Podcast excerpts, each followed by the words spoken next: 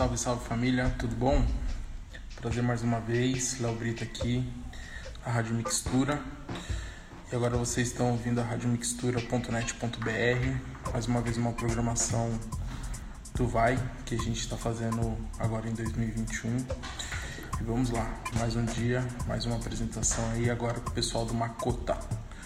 Rádio Mixtura é uma rádio web do extremo sul do sul de São Paulo, e vem compartilhando com o mundo a troca de conhecimento do dia a dia da nossa periferia.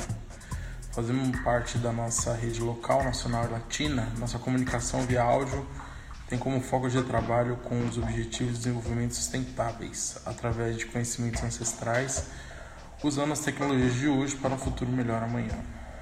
Informamos notícias, matérias, denúncias, contos, aulas, diálogos, vivências, workshops, palestras, músicas, poesias, shows, feiras, eventos, mixtapes, vinhetas, playlists e podcast.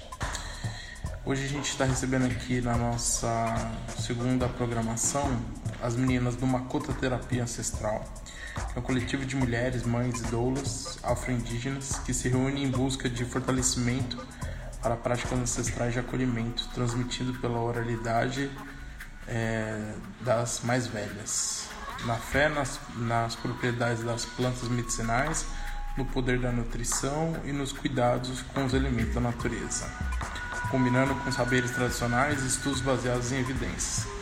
Esse episódio 3, é, as meninas do Makota trazem um papo sobre cuidados naturais durante o ciclo é, gravi, gravídico puerpério, saúde e bem-estar a partir dos elementos naturais. Para essa conversa foi convidada a Jéssica Nunes, é, yogini, mãe é, de dois e parteira domiciliar, ministrante da formação de professores em yoga para parto. Deixa eu chamar as meninas aqui.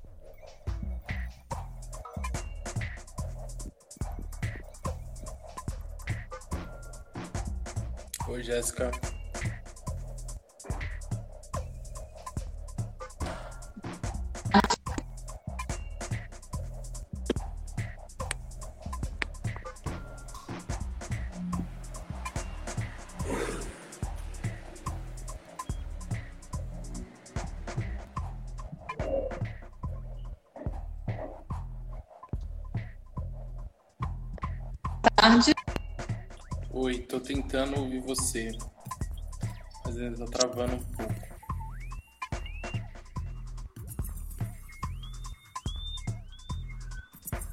Acho que agora foi as duas. Oiê, Tudo bom, Elis? boa tarde, tudo bem? Vendo se a Jéssica estabiliza aqui.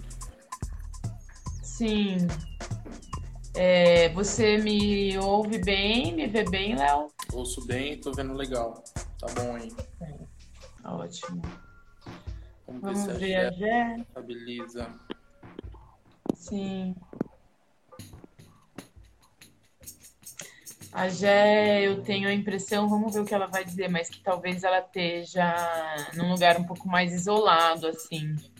Hum, E às vezes a conexão dá uma. Vamos ver. Oi, Oi, Jé.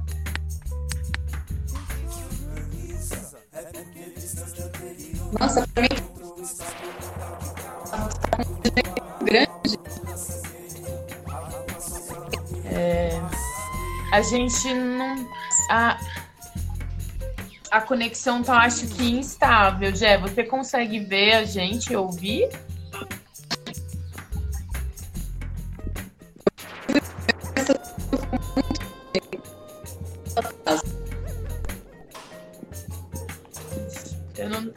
Não tô conseguindo entender. Você tá conseguindo, Léo? É a minha? não. Vou tentar conectar ela de novo. Isso, eu acho que às vezes quando é, sai e volta, às vezes tende a melhorar. Vamos ver. Ai.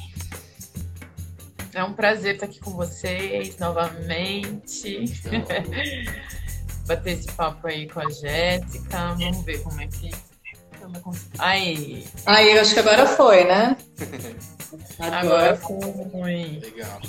Tá bom, meninas, eu vou deixar minha câmera e microfone desligado, mas tô aqui no backstage. Tá bom, Léo. Qualquer coisa a gente te chama, tá? É nóis. Obrigada, viu? Oi, Jéssica. Boa tarde.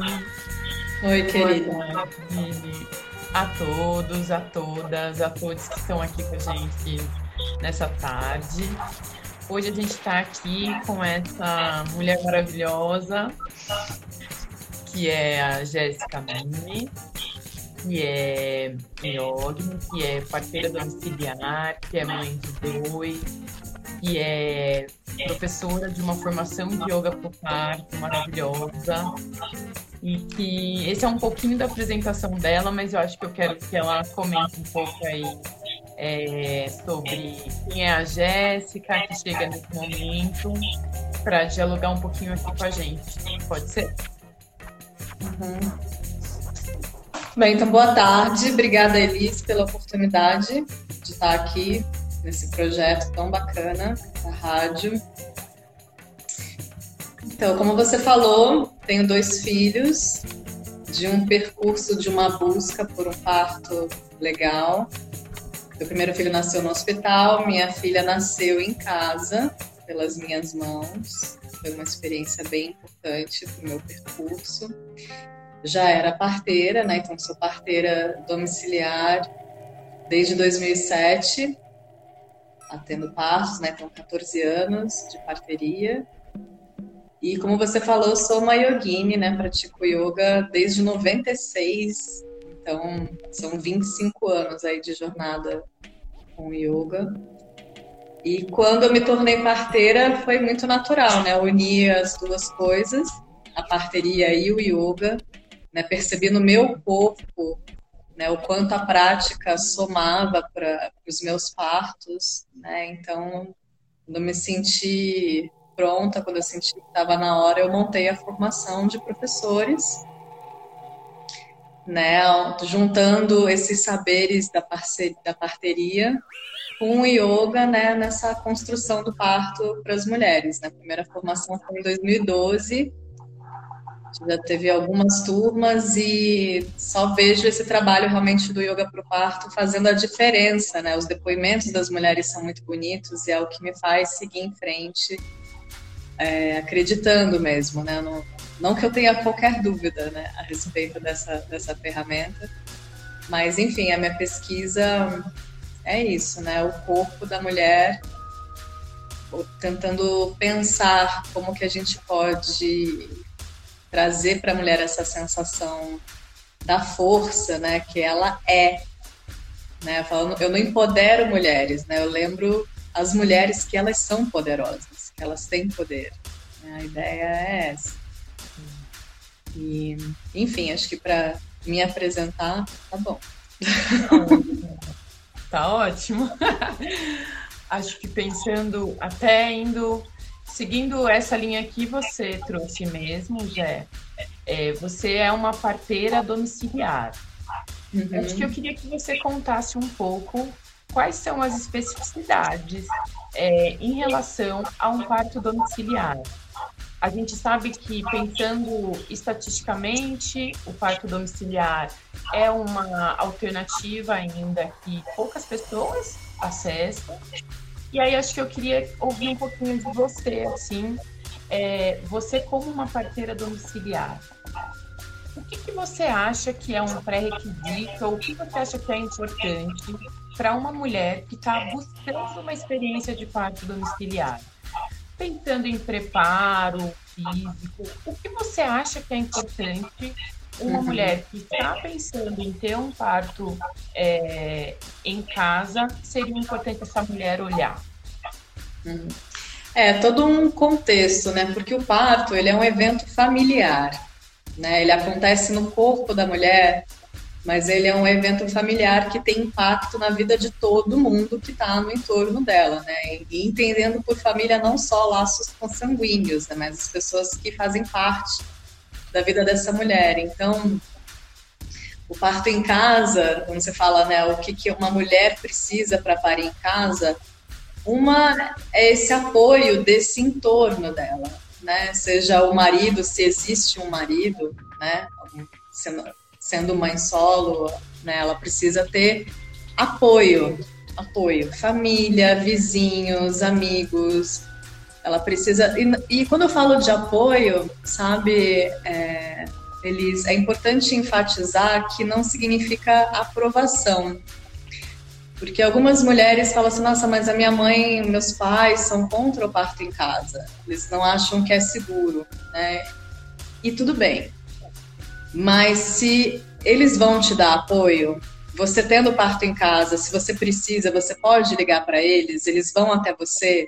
Isso é apoio. Então, assim, quando é algo que eu converso com as mulheres, né? O apoio ele, ele difere de aprovação. Né? Quando a gente se torna adulto, nem sempre a gente vai ter aprovação dos pais. E isso não justifica, inclusive, que se faça nada escondido que acontece. Né? Alguns casais falam: não vou contar para os meus pais, porque eles vão achar que é uma loucura, eles jamais vão me dar, vão concordar sobre isso. Só que na vida adulta a gente não pode esperar por aprovação. Né? A gente tem que colocar os nossos valores em prática e isso passa por muitas vezes receber reprovação de pessoas que a gente ama e admira, como os pais, como amigos importantes, né, família, sogros, enfim. Mas para além dessa reprovação, desse desacordo, o apoio ele precisa acontecer, né? Ele precisa existir. E essa palavra amparo, apoio, acolhimento é de fato o pré-requisito para essa mulher para o parto em casa. Né? É claro que fazer atividade física ajuda sim. Quanto mais consciência corporal, mais profunda pode ser essa experiência, né? quanto mais consciência sobre a própria respiração, quanto mais consciência sobre entender que o parto em casa começa primeiro nessa casa, corpo, né? Essa é a primeira casa aqui que precisa estar organizada para o parto acontecer, para depois pensar nessa casa externa, né? Porque a casa de fora não precisa de muita estrutura. Você fala, minha casa não tem banheira, não precisa de banheira. Ah, eu tô sem chuveiro, não precisa de chuveiro, né? Se você tem uma casinha que você entende como um lugar seguro, um espaço seguro, onde você sabe que você não vai ser atacada, que ninguém vai chegar e invadir, onde você reconhece cheiros, onde você tem uns lugares que você olha e tem vontade de estar, que te faz relaxar. Isso a gente chama de casa, né, de lar. Esse centro de acontecimentos emocionais importantes, de encontros amorosos, de reuniões queridas, né? Isso que a gente chama de lar precisa ter um reflexo no nosso corpo, no nosso lar interno, né? Então, você pode ter uma estrutura maravilhosa, uma casa com banheira e, e, enfim, né? Tudo que tem direito numa casa extremamente estruturada, mas se essa casa aqui não tá igualmente acolhedora, organizada, o parto não acontece. Né? Exatamente. Eu costumo, eu como doula, a minha experiência atualmente é, o contexto que eu atuo é mais os hospitais, né? Atuo em parto domiciliar também, mas mais em hospitais e também em casas de parto. E aí eu costumo, é, eu tenho um, um, um, entendimento assim que o parto domiciliar, qual que é a primeira condição para que essa família é, consiga se preparar para um parto domiciliar? Na minha percepção, é ela acreditar que a casa dela é o melhor lugar que ela pode, que é, é o melhor lugar para que ela possa receber o bebê dela. Uhum. Então, acho que é, muitas pessoas falam assim, ah, mas será que o quarto em casa é seguro? Será que não é mais seguro ir para o hospital? E aí, na minha visão, é, é menos isso e mais o que, qual a sua visão sobre o nascimento e sobre qual é a recepção que você quer dar para o seu bebê. Porque a recepção nos hospitais segue vários protocolos, né? Uhum. E, né, que no parto domiciliar eles estão inexistentes, né? Uhum. Então, eu tenho percebido muito que é como você falou, não tem assim, a casa tem que ter banheira, a casa tem que ter é, chuveiro, a casa tem que ser assim ou assado. Mas, na minha percepção, é muito o preparo. O que, o, é, como essa mulher está lidando com a gestação, e como ela quer que o, o bebê dela chegue, daí vai, vai ser o, o, o definidor, assim, para ela ir ou para um parto hospitalar ou para um parto domiciliar. O que você acha? É, são. Aí você falou muitas coisas, né? Mas voltando lá para a sua pergunta original, né? Quando você fala do, do que, que as pessoas precisam, né, para dar esse apoio para a mulher, é tudo um, um, combinado de coisas. Primeiro, entender que o parto é da mulher. Né? Então, esse respeito pela mulher, que aí a gente desdobra toda uma conversa sobre a nossa cultura, sobre patriarcado, sobre machismo, sobre várias coisas, né?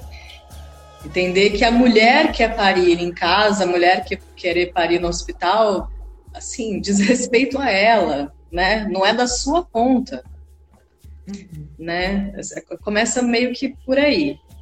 Mas vejo que, assim, existem, existem muitas questões em relação à a, a, a, permissão desse apoio, né?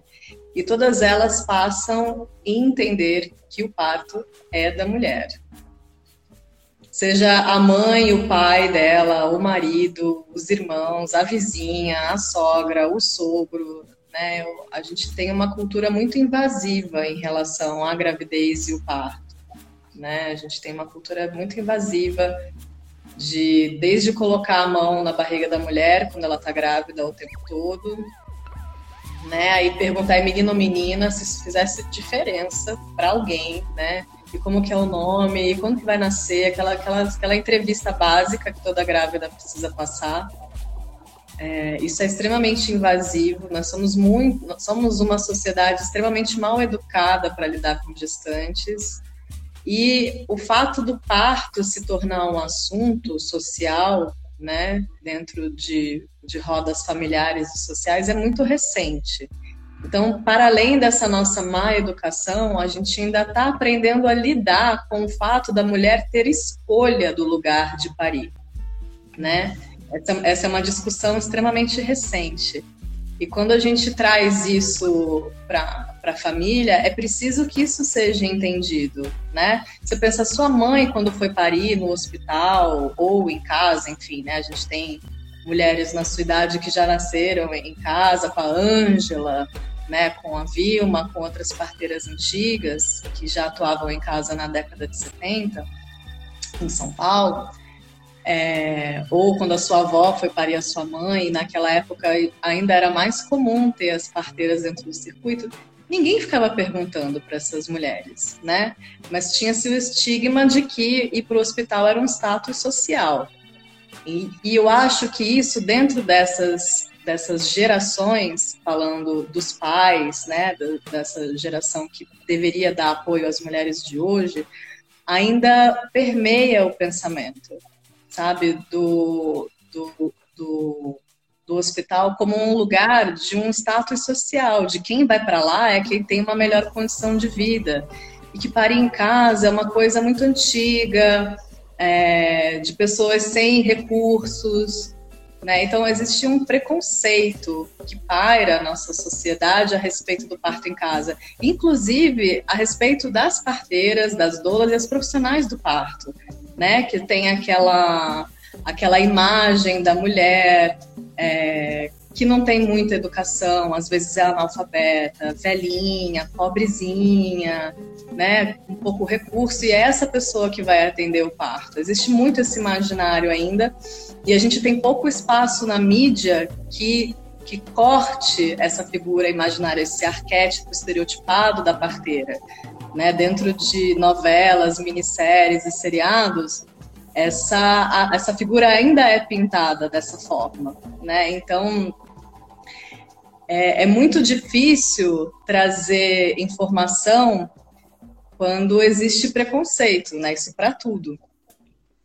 E, e, a dificuldade que eu vejo das, das mulheres receberem apoio desse entorno, né, dessas pessoas que estão no entorno dela, passa por toda essa construção cultural, social, desse imaginário do que é o parto em casa, para que ela receba o apoio, né? E aí, para além daquilo que a gente falou no início, né, do, da compreensão de que o parto diz respeito a ela.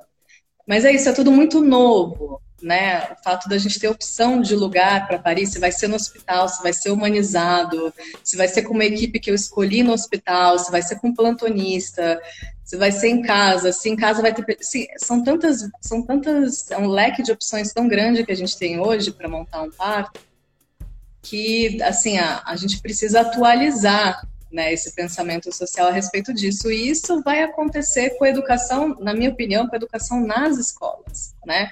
Quando chega lá na sexta série, a criança tem 12 anos e ela vai estudar reprodução humana e vai ter uma noção muito básica de como a mãe dela engravidou e como ela nasceu, precisa ser dito que existem formas de nascer e que nascer em casa é uma opção e que é seguro, né? E que é, e que é um dado da Organização Mundial da Saúde. Né? A minha filha tem 13 anos e ela tem uma colega de classe que também nasceu em casa quanto como ela, né? E o encontro das duas foi super bonito, porque essa filha falou: Não, eu nasci em casa. E a amiga dela falou: Eu também. Isso foi impactante para as duas. Tipo, uau, você também, sabe? E o impacto que elas têm dentro da sala de aula delas, das escolas delas, de contar a própria história, de ter uma narrativa diferente. Isso já educa as crianças que estão no entorno. Né, os, os futuros pais e futuras mães que essas crianças são hoje né, por, pelo fato de ter tido essa convivência com elas, a falar, não, eu tenho amigas que nasceram em casa.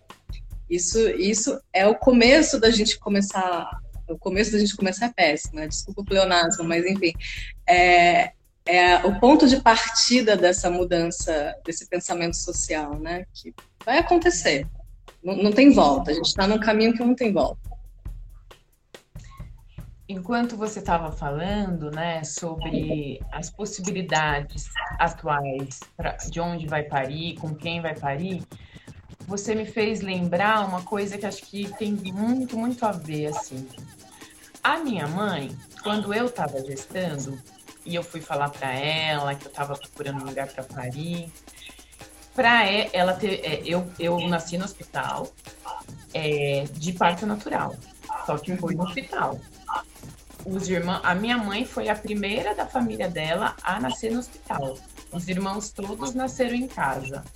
Uhum. E aí, quando eu estava na busca por um lugar, tal, a minha mãe falou, e aí acho que a gente tem que contextualizar também essa coisa das cesarianas, da indústria das cesáreas, das cesáreas agendadas, e o quanto que isso é, trouxe é, uma revolução aí no nascer, na minha percepção, muito negativa, né?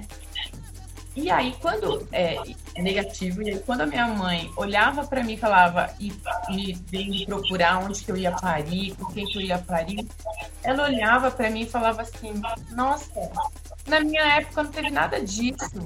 Na minha época, a gente simplesmente fazia o pré-natal, sentia as dores e ia procurar ajuda na hora de parir. Na minha, a minha mãe falou assim: na minha cabeça, nunca que eu ia ter uma cesárea.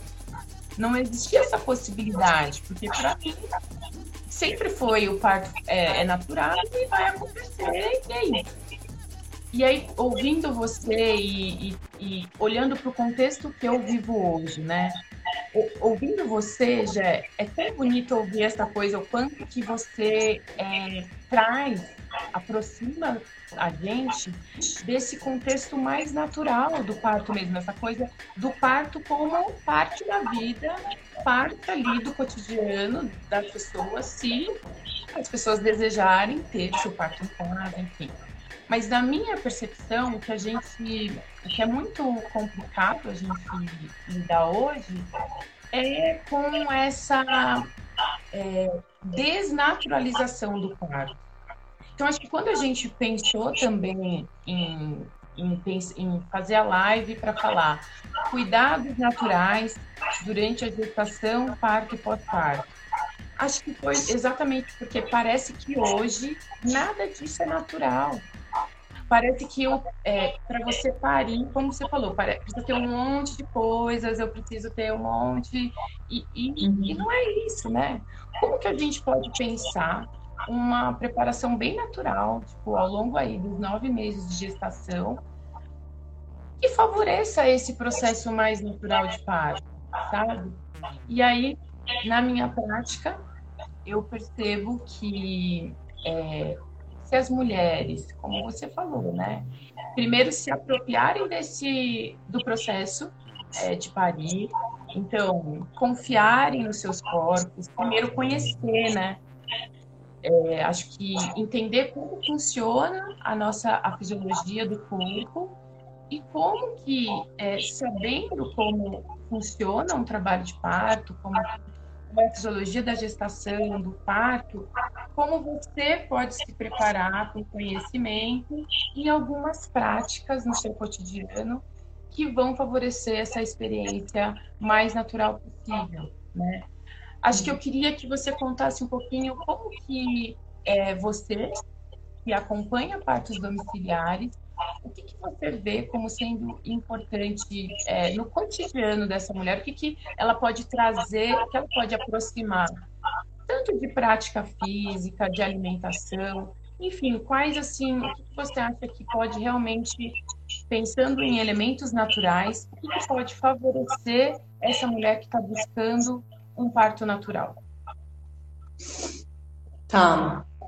Bom, na minha conduta, né, posso falar da minha conduta enquanto parteira, eu trabalho muito com a sexualidade da mulher, você sabe disso, né, entendendo a sexualidade como essa maneira que ela se relaciona com a vida, né, a libido como energia vital, potência que faz ela realizar tudo na vida dela.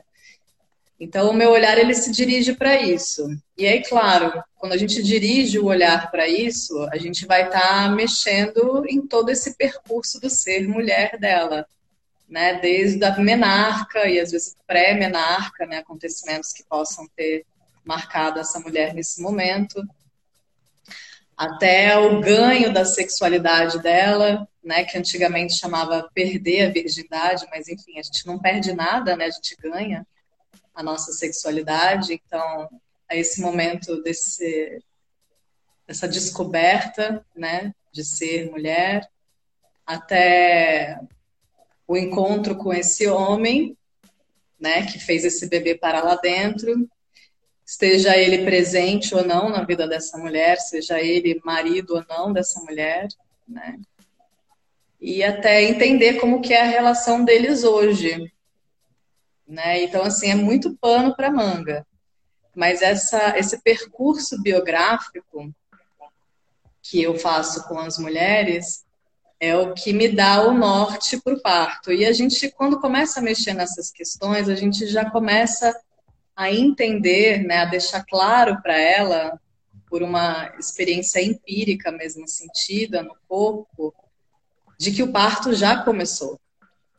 Né? O parto começa na gravidez, ele é uma construção dia após dia até chegar nesse momento que é o encontro que tem o seu eco lá no resguardo puerpério. Então a gente negócio de fazer essa analogia com a lua. A gente está falando de uma mesma coisa que tem muitas faces. Né? A lua é nova, é crescente, é minguante, é cheia, mas é a lua. Né? E gravidez, parto, resguardo puerpério é uma coisa só. Né? A gente está falando de uma mesma coisa, um tem, tem efeito no outro. E esse preparo, como você chama, você sabe que eu não gosto de usar essa palavra, porque quando a gente fala preparar a mulher para o parto, eu estou falando que ela não está pronta, e é uma, isso é uma grande mentira. Você nasceu pronta para parir. Quem sou eu para te preparar? Né? Você está pronta, não tem nada a ser preparado. Tem uma escuta a ser aberta para que você perceba que isso já começou. Né? Então, quando o médico fala, a gente tem toda uma linguagem muito inadequada para falar do corpo da mulher, né? Desde falar aborto, é, enfim, dequitação da placenta, isso me dói no coração, mas enfim. É, voltando para essa questão, a gente tem uma linguagem muito inadequada, né? Então, quando o médico fala assim, a data do seu parto é aproximadamente, sei lá, 5 de abril, isso é data para 40 semanas, né? Você faz 40 semanas dia 5 de abril. Não significa que você vai parir dia 5 de abril, coisa nenhuma. Pode parir três semanas antes, duas semanas depois disso. Então, o que, que, que, é isso, né? É só para a gente ter uma bússola ali desse período de maturação do bebê. Só que isso traz, assim, essa linguagem traz pro, pro, pro nosso mental uma ideia de que o parto é um evento que está lá longe, Tá lá na frente. Então eu só vou me preocupar com isso chegar lá na frente.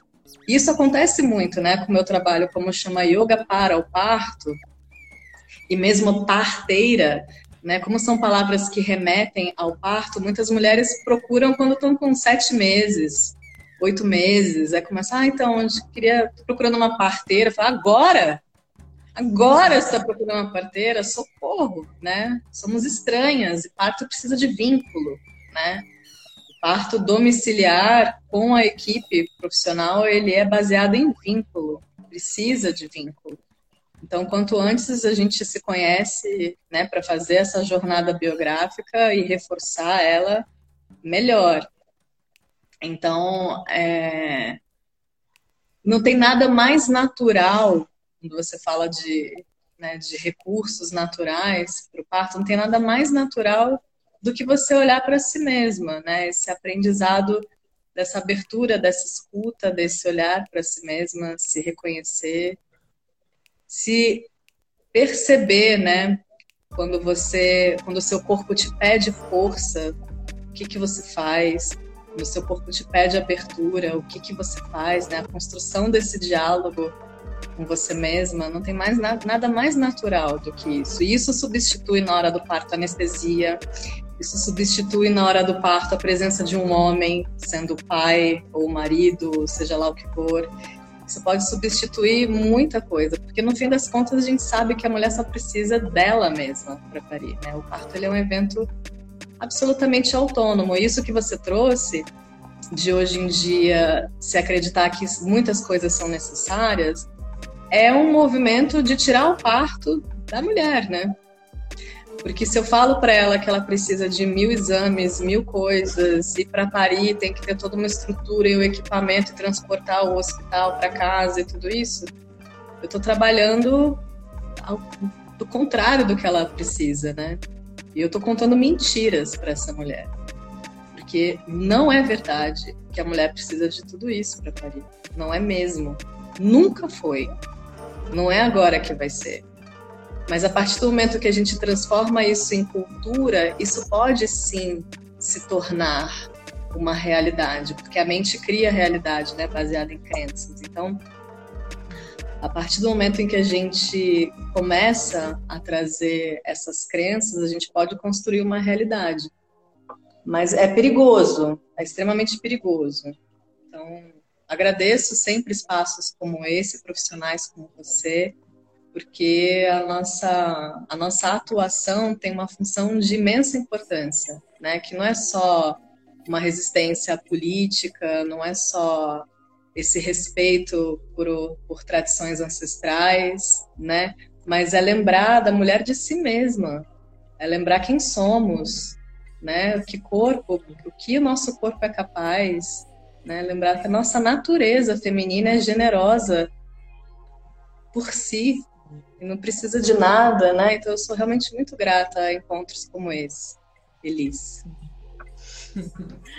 Eu que sou muito grata. Toda vez que eu me encontro com você, eu aprendo muito, muito. Eu sou muito, muito agradecida pelo universo ter aproximado a gente aí de diferentes formas. É, enquanto você estava falando também, aí eu fiquei pensando, nossa, quero que ela fale também sobre a formação de yoga para o parto. Uhum. Eu queria que uhum. você contasse um pouco como que surgiu essa formação, é, como, como ela acontece, e aí pensando é, a sua formação é para professores de yoga. Acho que para além de você falar da formação que você dá, acho que eu queria que você falasse um pouquinho também sobre a yoga para o parto para gestantes. Como que você vê essas, esses dois, dois, dois aspectos, né?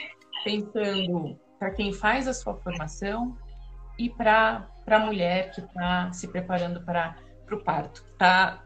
É, vou colocar assim, eu, eu, eu entendi o que você colocou e vou repensar aqui, mas acho que também a minha prática também ela está permeada um pouco dessa cultura que você comenta, que você está falando, que é essa cultura mais intervencionista e que tem a ver com, infelizmente, o contexto que muitas mulheres estão mais inseridas e que às vezes é, a gente às vezes é, tem dificuldade de lidar com esse contexto e algumas, algumas palavras vêm para o nosso vocabulário, né? Então uhum. eu reconheço que eu preciso até olhar mais para isso também. Uhum, uhum. Bom, o yoga para o parto ele nasce com a minha filha, né? Tô vendo aqui a Juliana Dantas, querida, tá mandando beijo aqui pra gente. Beijo, Ju. Pra você e pra Maia, que a Ju, gente falando da formação, né? A Juliana Dantas, professora de yoga pro parto. É, então, a prática nasceu junto com a minha filha, né? Que foi um evento de extrema importância na minha vida. Minha filha nasceu em 2008, eu comecei a partejar em 2007 comecei a partejar dentro de uma ótica é, onde eu acreditava em tudo o que os profissionais né, com quem eu estava aprendendo a partejar me diziam. Né, como tudo na vida, quando a gente não sabe fazer, a gente imita quem está ensinando, né, a gente faz isso desde criança. Estava nessa direção. E o parto da minha filha, por uma convergência assim do, do universo, acabou acontecendo em casa, isso já era o plano, mas acabou acontecendo no momento onde estava só eu e ela, né? Então, no momento do meu parto, eu pude pegar a minha filha, pude respirar com ela e viver todo o tempo fora do tempo que esse momento nos traz. E ali, como eu estava sozinha,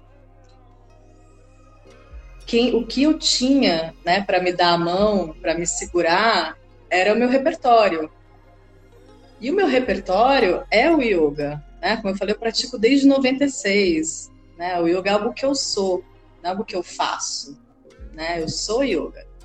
Então, quando eu estava parindo, o que eu tinha ali era a respiração, era sentir meu pé no chão, era sentir meu corpo em movimento, meu útero pulsando, meu canal abrindo, a minha força, o meu relaxamento. Era uma consciência corporal que eu tinha construído ao longo de muitos anos. E eu vi a potência disso, eu vi a potência de tudo isso. E passada essa experiência, eu pensei, nossa, eu preciso ensinar isso para outras mulheres, né? Eu preciso jogar isso no mundo como parteira, isso se tornou realmente o carro-chefe do meu atendimento, porque eu trabalho enquanto parteira através do yoga para dar autonomia para as mulheres, para que elas sintam o que eu senti no meu parto, de que elas não precisam de ninguém para parir, que está tudo aqui, né, no nosso corpo. Então comecei, eu já dava aula para gestantes, mas aí eu fui para uma outra oitava, né? Eu comecei a elaborar a prática, eu comecei a tra trazer para a prática é, elementos mesmo que direcionasse a prática para o parto e não uma prática de yoga para gestantes, né? Que muita gente pergunta, mas não é yoga para gestante? Fica yoga para o parto, né? E é muito diferente. É muito diferente quando você tem o parto na mira e essa autonomia do parto, né? Como como objetivo, né, como o, o alvo, assim, onde você quer chegar. E, enfim, comecei a dar aula para as mulheres, percebi o impacto delas, colhi os depoimentos e falei, tá, ok, o trabalho tá forte.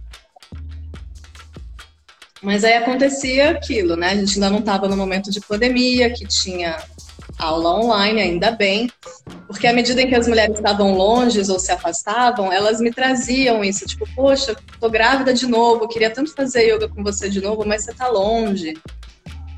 Então é preciso espalhar o trabalho. E aí, para espalhar esse trabalho, eu montei a formação de professores. Eu falei, eu preciso, precisa ter mais professor de yoga parto por aí, porque esse trabalho ele tem uma importância, né? Então eu preciso, como que eu vou espalhar isso no mundo? Sozinha eu não vou conseguir, né? Sozinha a gente não faz nada, ainda mais dentro desse assunto, né? E, enfim, para montar a formação eu passei por muitas peias, assim, nossa senhora, eu desisti e voltei para essa ideia muitas vezes, muitas vezes, muitas vezes. Não foi fácil me, me colocar nesse lugar de formadora, mas eu entendo que a gente sente isso toda vez que a gente está indo de encontro à nossa missão, né? Que dá esse frio na, na barriga, essa vontade de desistir. E, enfim, com muita. respirando muito fundo, em 2012, montei a primeira turma de formação, onde saíram professoras potentes. E aí a formação seguiu, né? A formação seguiu. Nesses anos de pandemia, ela não está acontecendo. Eu tentei fazer alguma coisa online ano passado, mas perdeu muita qualidade, porque ela demanda realmente presença. Né? E é uma qualidade de presença enfim, eu sou muito exigente. E não é que eu sou muito exigente num lugar de ser uma professora crica, assim, né? Não é nesse lugar, mas porque as professoras na formação estão sendo treinadas por uma parteira, né? Então, eu, eu, nesse lugar, né, eu formo enquanto yogini, formando professores, mas eu também sou parteira ali.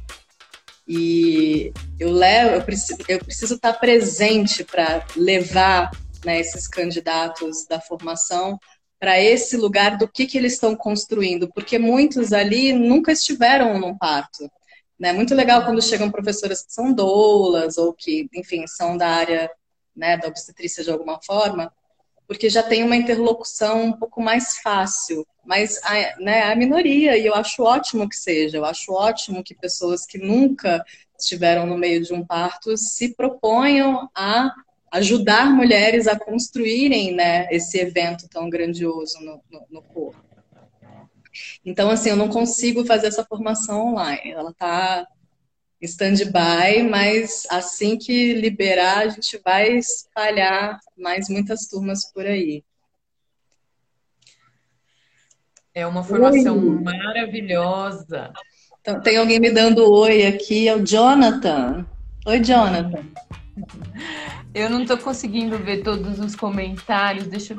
A Ju estava aqui, maravilhosa. A, eu e a Ju, a gente estava na mesma turma, né?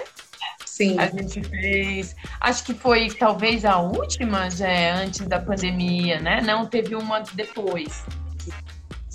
Teve duas depois, né? Porque teve uma em Belo Horizonte e mais uma aqui. Ah, é verdade, é verdade. É uma formação para quem, é, quando a, a Jéssica abrir novas turmas, recomendo aí para todos, porque e é uma gestação que é muito além de yoga, né? Yoga para o parto. É, eu comentei isso na época com a Jéssica, não sei se ela vai se lembrar, mas eu já fiz algumas formações é, para atuar como doula formação de doula mesmo, formação de placenteira, fiz mais de uma formação de doula e vários outros cursos. E no seu curso, é, eu senti que foi onde mais eu consegui aprofundar sobre a fisiologia do corpo feminino. Então, apesar de já ter uma bagagem anterior, o olhar que você traz, os pontos que você ressalta, e especialmente essa coisa do autoconhecimento como, como carro-chefe aí, né? Eu acho que é, é, foi muito, muito especial. Eu recomendo a todas as pessoas que tiverem oportunidade que façam. É que bom, que bom, querida. Foi muito bom ter você. Sim. Mas é... são bem especiais. Acho que a gente podia, a gente acho que focou nesse, nesse, nesses primeiros momentos no parto. Eu acho que a gente podia falar um pouquinho sobre pós-parto, Jéssica. O que você acha? Acho que talvez a gente falar um pouquinho. É, eu não sei como você, o que você orienta para as mulheres que você acompanha, mas acho que a gente podia falar um pouquinho sobre é, pensar esse corpo no pós-parto, né? O que, que geralmente você acha que se tem alguma restrição para essa mulher no pós-parto, uhum. tem alguma coisa que você acha que, olha, isso aqui não dá para fazer, não é legal, olha, isso aqui é algo que sempre cai bem no pós-parto. Eu queria ouvir um pouquinho você sobre cuidados no pós-parto aí, pensando na yoga também. Uhum.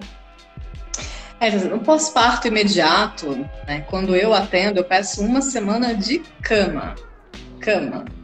Né? Ela vai para o banheiro e volta a tomar banho, claro. Põe um banquinho no box para tomar banho, toma banho sentada.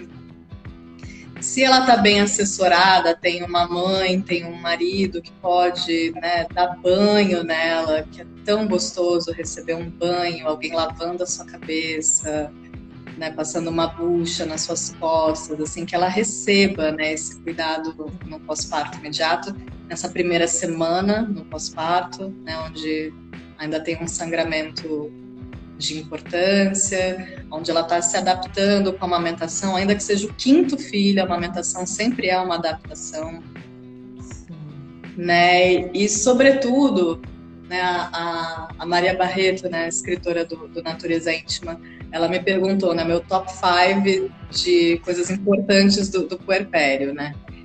E eu coloquei assim, meu high top, assim, a coisa mais importante de todas é assim, que ninguém, ninguém, ninguém, ninguém diga para essa mulher como ela tem que fazer qualquer coisa, né?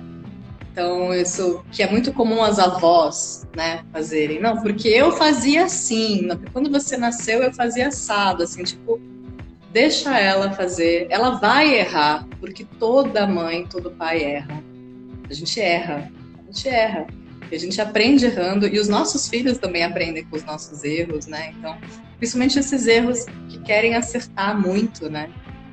Essa vontade enorme de acertar. Então, assim, permita, dê esse espaço para que ela construa né, essa linguagem única dela com o bebê, que isso não seja né, um, uma transmissão de herança, né? Então, a, a avó que faz de uma maneira e aí fala, não, eu vou fazer o bebê dormir desse jeito porque a minha mãe fazia isso comigo. Não faça isso. Sabe? A gente tem muitas heranças que são importantes a gente perpetuar, sim, mas esse momento é único. Aquela pessoa ali não é você nascendo de novo, você não é sua mãe você não é sua sogra, você não é seja lá quem for. Né? E mesmo médicos, pediatras, profissionais que falam, ah, você põe assim para mamar, deixa ela descobrir, deixa ela descobrir. Pelo menos nesses primeiros dias, sabe, que, que, que isso seja permitido. Esse espaço, para mim, realmente é o ouro. É o ouro do, do, do, do resguardo, esses primeiros dias. Deixa ela se entender enquanto mãe. E aí, claro, o repouso, uma boa alimentação, se ela tem condição, se já tem outros filhos nascidos, que alguém possa ir lá e dar uma assistência, né, para que esse descanso aconteça, que ela seja poupada emocionalmente de coisas que não dizem respeito à vida dela, né, só uma amiga querida que brigou com alguém, e ela fala, ah, então fulana foi demitida, ela fica, meu Deus, né, ela precisa saber disso agora, não precisa saber disso agora. Depois você conta. Depois você conta. Né? Eu, eu, eu tenho grandes amigas que depois do, no resguardo, né, eu querendo louca para contar várias coisas da minha vida para elas, assim, eu ia lá visitar e falar, não, tá tudo bem, tá tudo ótimo. Cheia de BO para contar, mas não contava, porque não pode, não cabe. Aí depois você fala, né? Então, preserva, quando você... né? Preserva, preserva, isso é cuidar né? Isso é cuidar também. né? Assim, o, o, o puerpério, ele é um eu vejo assim que ele, ele é uma estrutura da sanidade da mulher que quando visto dessa maneira ele é respeitado, né?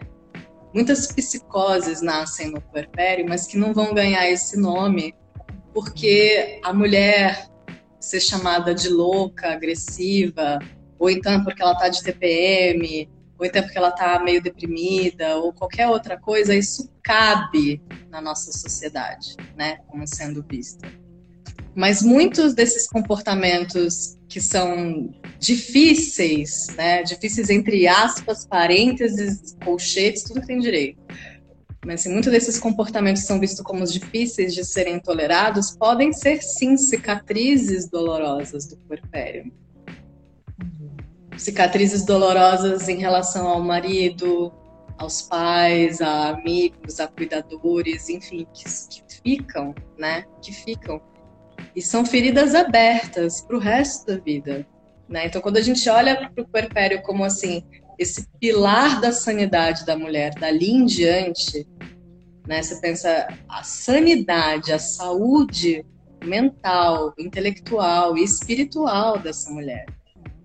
Depende do cuidado desse período, a gente começa a olhar para ela diferente, né? Porque dentro da nossa sociedade com, com essa influência do patriarcado, onde a mulher é masculinizada, muito disso pode ser visto como frescura. Não, ela tá ótima, ela já pode trabalhar, isso é frescura. E não é frescura, isso é saúde. Né? É uma construção de sanidade. Essa palavra. Né? Puerpério e sanidade caminham de mãos dadas, assim, um do lado do outro, sabe? As consequências de um puerpério mal feito afetam a sanidade dessa mulher pro resto da vida. Né? Você conversa mulheres que têm 60 anos hoje, tem questões na vida delas, às vezes tomam remédios psiquiátricos, você cavuca ali com ela, você vai ver que a origem está lá no puerpério dela, 30 anos atrás um puerpério mal cuidado, mal respeitado, e é essa cicatriz, essa, essa ferida que não, não fecha nunca. E morre com isso, né? E doenças nascem disso. É muito sério, o puerpério é muito sério. É muito sério. É um período que requer uma atenção tão especial, né? É, ouvindo você falar e você disse assim, você começou falando do puerpério, falando que você fala que durante uma semana essa mulher é repouso, descanso, né? E eu escuto muitas vezes algumas é, pessoas dizerem assim: ah, eu quero ter um parto normal, porque no dia seguinte eu já vou poder fazer tudo. Que loucura que é, né? Essa cultura que a gente tem de que a mulher acabou de parir e ela não tem direito nem de ficar uns dias descansando. Quanto que essa cultura machista, misógina, patriarcal, ela é, faz essas confusões aí na, na cabeça da, das pessoas, em que uma mulher acha que ela o melhor é ela ter um parto normal do que uma cesariana, porque a cesariana não porque é uma via de nascimento, é, que vai exportar sete camadas, que pode ser, principalmente as cesarianas agendadas, trazerem várias questões de saúde, tanto para a mãe quanto para o bebê. Às vezes, essa mulher vai dizer que só não quer isso, que é super invasivo, porque o parto normal ela vai poder voltar à, à rotina no dia seguinte. E o quanto que, primeiro, né? É, acho que você já disse aí, a mulher tem que repousar nos primeiros dias, uhum. porque é um corpo que passou por um processo super intenso, precisa de repouso, precisa se alimentar muito bem, precisa de uma rede de apoio, né? Então, também, acho que tudo isso que você é, colocou aqui, ele só é viabilizado também quando a mulher tem uma rede de apoio que consiga permitir que essa mulher é, cuide do bebê dela e do bebê dela e não tenha que dar conta de todo o restante, né? Então, é, eu achei muito curioso você começar dizendo isso e eu explicar com frequência que as mulheres querem ter um parto normal, porque elas querem voltar a fazer tudo no dia seguinte, assim, né? O quanto que a gente não se respeita, o quanto que a gente não respeita os nossos processos, né? O quanto que, é, infelizmente, daí estou dizendo aqui também, boa parte dos nossos ouvintes aqui da rádio é, são aqui da cidade de São Paulo, né, nessa super metrópole, que na grande maioria das vezes é, as mulheres estão no meio de uma cultura muito cesarista, uma cultura que é, fala para ela que ela não pode ter um parto normal, que o parto normal é perigoso, que o melhor é uma cesariana, porque você pode controlar tudo, pode controlar o tempo do médico, você pode, você só não pode, se você só não está fazendo o que é o melhor para a mãe e para o bebê. Então que é, isso, né, que a gente vive hoje, o quanto que é essa cultura patriarcal, machista, capitalista, é, ela submete as mulheres a essa situação extremamente degradante, né? É, é uma falta de educação espiritual, né? Eu acho. De achar que você vive um evento de passagem tão grandioso e no dia seguinte você quer voltar a ter a sua vida como ela era antes de você fazer essa passagem, né? Mas assim, assim como o filho é para sempre, depois que chega, é seu filho para sempre, ainda que um dos dois morra, né? Se o filho morre, ele é seu filho para sempre. Se você morre, você é mãe da Isha para sempre, né? E seus netos vão saber disso. E seus bisnetos vão saber disso. Então, quando a gente vive um evento desse porte, né, ele precisa ser reverenciado e saudado como a passagem que é.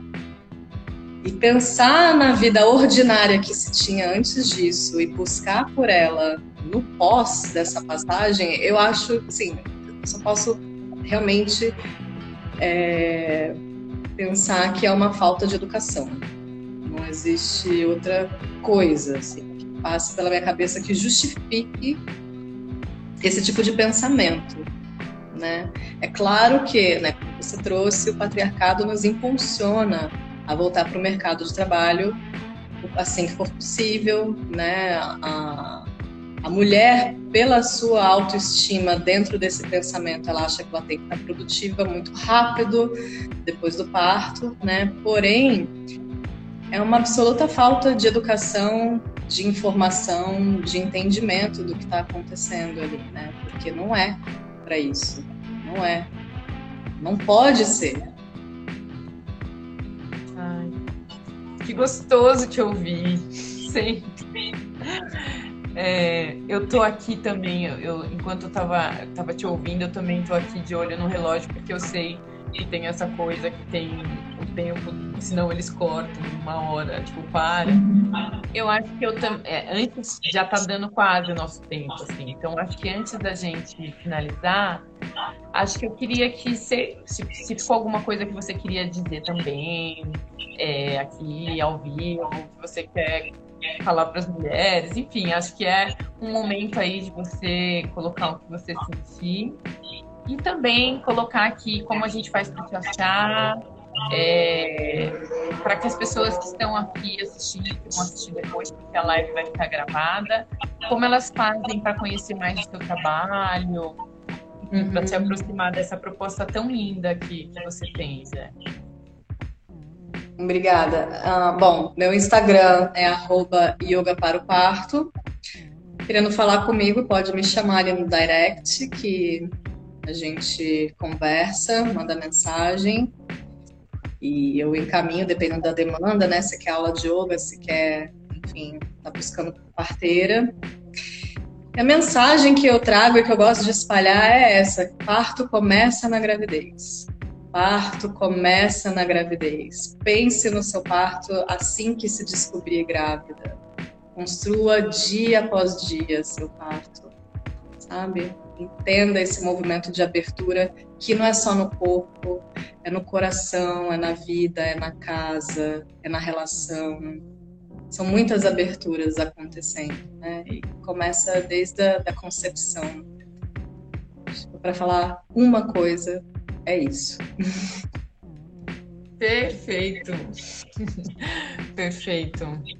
É, eu agradeço demais, é, demais, demais a oportunidade de ter compartilhado com você esse tempo e espaço aqui, essa live.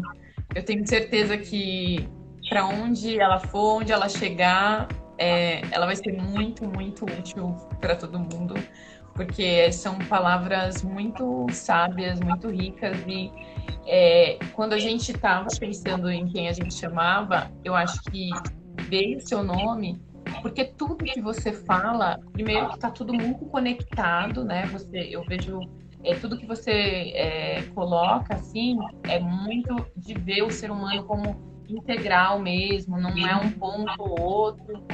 É, e o quanto que tudo que você fala faz parte da natureza. O quanto que tudo que você trouxe aqui é no, a nossa interação com os outros elementos, sabe? Então, é uma das coisas que mais eu admiro no seu trabalho, assim, de como tudo muito natural, muito espontâneo e, e que constrói coisas lindas. Muito, muito agradecida, Jéssica, muito agradecida mesmo. Obrigada também é... pela oportunidade. Ah, imagina. Deixa eu ver aqui para ver como a gente. Aí, ó. Ah, é isso. É, a gente vai encerrar mesmo. Então, olha, agradeço todo mundo que, que veio aqui com a gente hoje, que pôde, de alguma forma, aproveitar um pouquinho dessas palavras tão lindas. E acho que dizer aqui, né, que o, o nosso canal está aberto para você. É, quando você sentir, quiser trazer alguma coisa, quiser usar espaço, é, você está super convidada.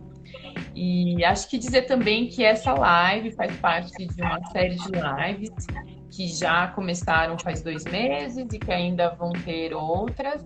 Então acompanhe a programação é, aqui na Rádio Mistura e também no Instagram da Macota Terapia Ancestral. No meu Instagram também tem a, a, a programação. E é isso, por hoje é só. Aí a gente, o Léo falou que a gente fala tchau e aí ele consegue encerrar lá, tá bom? Muito agradecida, Jé. Beijo, querida. Beijo. Beijo. Tchau. Tudo de bom. Tchau.